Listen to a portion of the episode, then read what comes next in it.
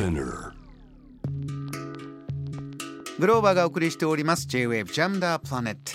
さあここからは海外在住のコレスポンデントとつながって現地の最新ニュースを届けてもらいます。News from Correspondent 今日はベルギーです。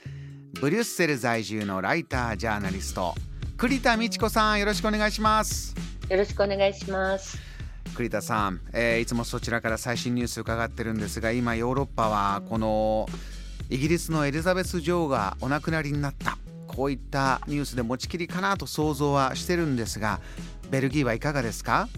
そうですね。やはりあのベルギーも王国なので長い歴史の中では、まあ、一応父方はドイツのサクソン家というところから北王家になってますけれどもいろいろな意味であのマリー・アントワネットとも関係があるしイギリス王国とも関係のある国で王国なので非常にまあ年配層の方中心にですけど興味があることなんだと思います。もうあのテレビはずっと特集をやってますし昨日も棺をずっと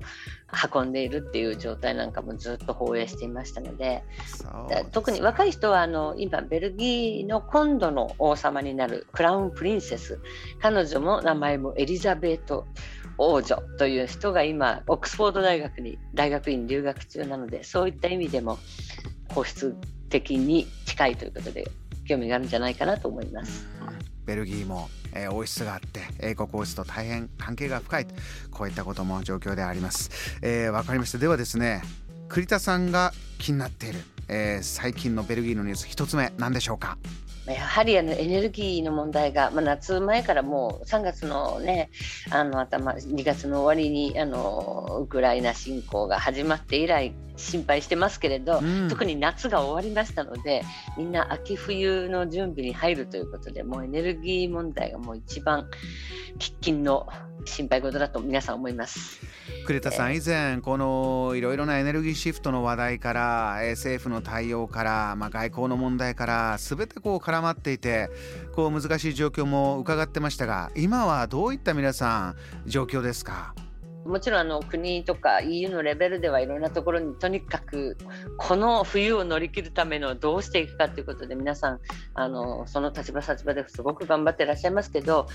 あの庶民の立場から言うと我が家はこの間太陽光パネルをいよいよ投資しまして25枚つけたんですけど、えちょっとこれでも多分冬は超えるのにものすごくお金がかかる、まあ、なんて何せあのガス代5倍電気代3倍なので。えだから。厳しいですよね。これをどうするかで、まあ、ちょっとあの温水装置地熱利用温水ポンプとかですね。それからあの、まあ、冬は暖房にあの暖炉を使うんですけれども、ええ。その薪ももうう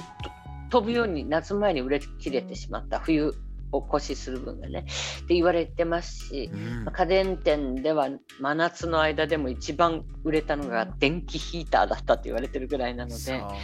ですか。皆さん必死だと思います。いやーこの状況はまだまだ続きそうというムードなんですか。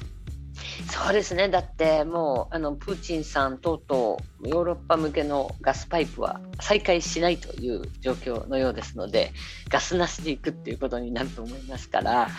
かなり大変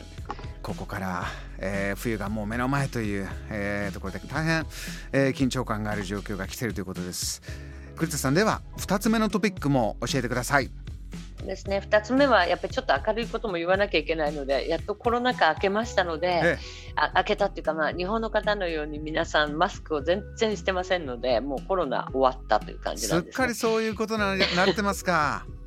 まあ、庶民的にはですね周り皆さんがオミクロンですから移りやすいから結構もうあっちもこっちもかかってるんですけどあの病院は十分対応できるというあの安心感があるのでえあと、えっと、オミクロン対応の第4回目のワクチン接種希望者ですけどあのもうコールがだいぶかかってますので、まあ、冬に向けてインフルエンザをのい予防接種と同時に受けた方がいいんじゃないかっていうような気持ちの方が多いんじゃないかと思います。うんでまあ、その中でええ。やっとあのベルギービールベルギーといえばビールって言ってくださる方も最近多いのではい。あのベルギービールウィークエンドというイベントがコロナ禍で2年飛びましたので今年は恒例毎年の予定通り9月の第1週目の週末に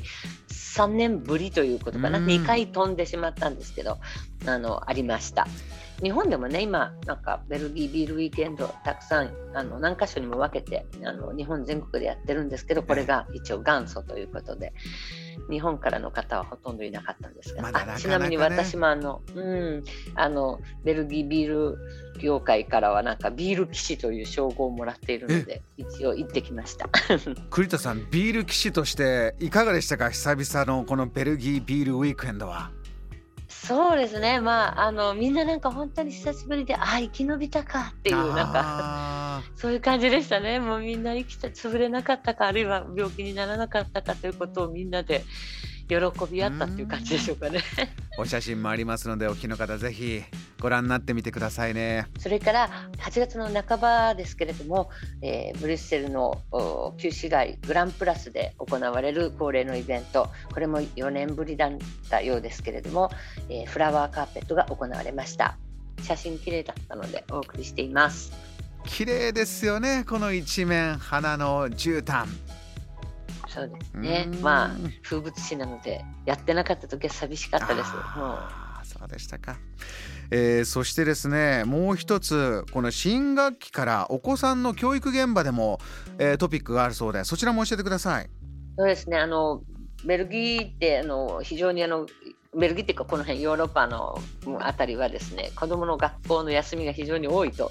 いうことが、まあ、前から日本人と日本と比べるとあるんですが秋休みっていうのがベルギーでは1週間春休みも1週間この春休みっていうのはイースターの休みとは別に1週間あったんですね。うん、それが今年から、えー、それぞれ1週間ずつ伸びましてだから子どもが9月1日から始まると11月にまず2週間の休みがある。それから冬休みが2週間ある。3月にまた2週間あって4月にも2週間あって夏休みがある。そういうふうになりました。この少しの休みが1週間と2週間って結構違いますよね。そうですね特にね親御さんはその1週間か2週間の間をどういうふうに学会あの自分も仕事をしているというのが前提の社会なのでそこをどういうふうに埋めるか。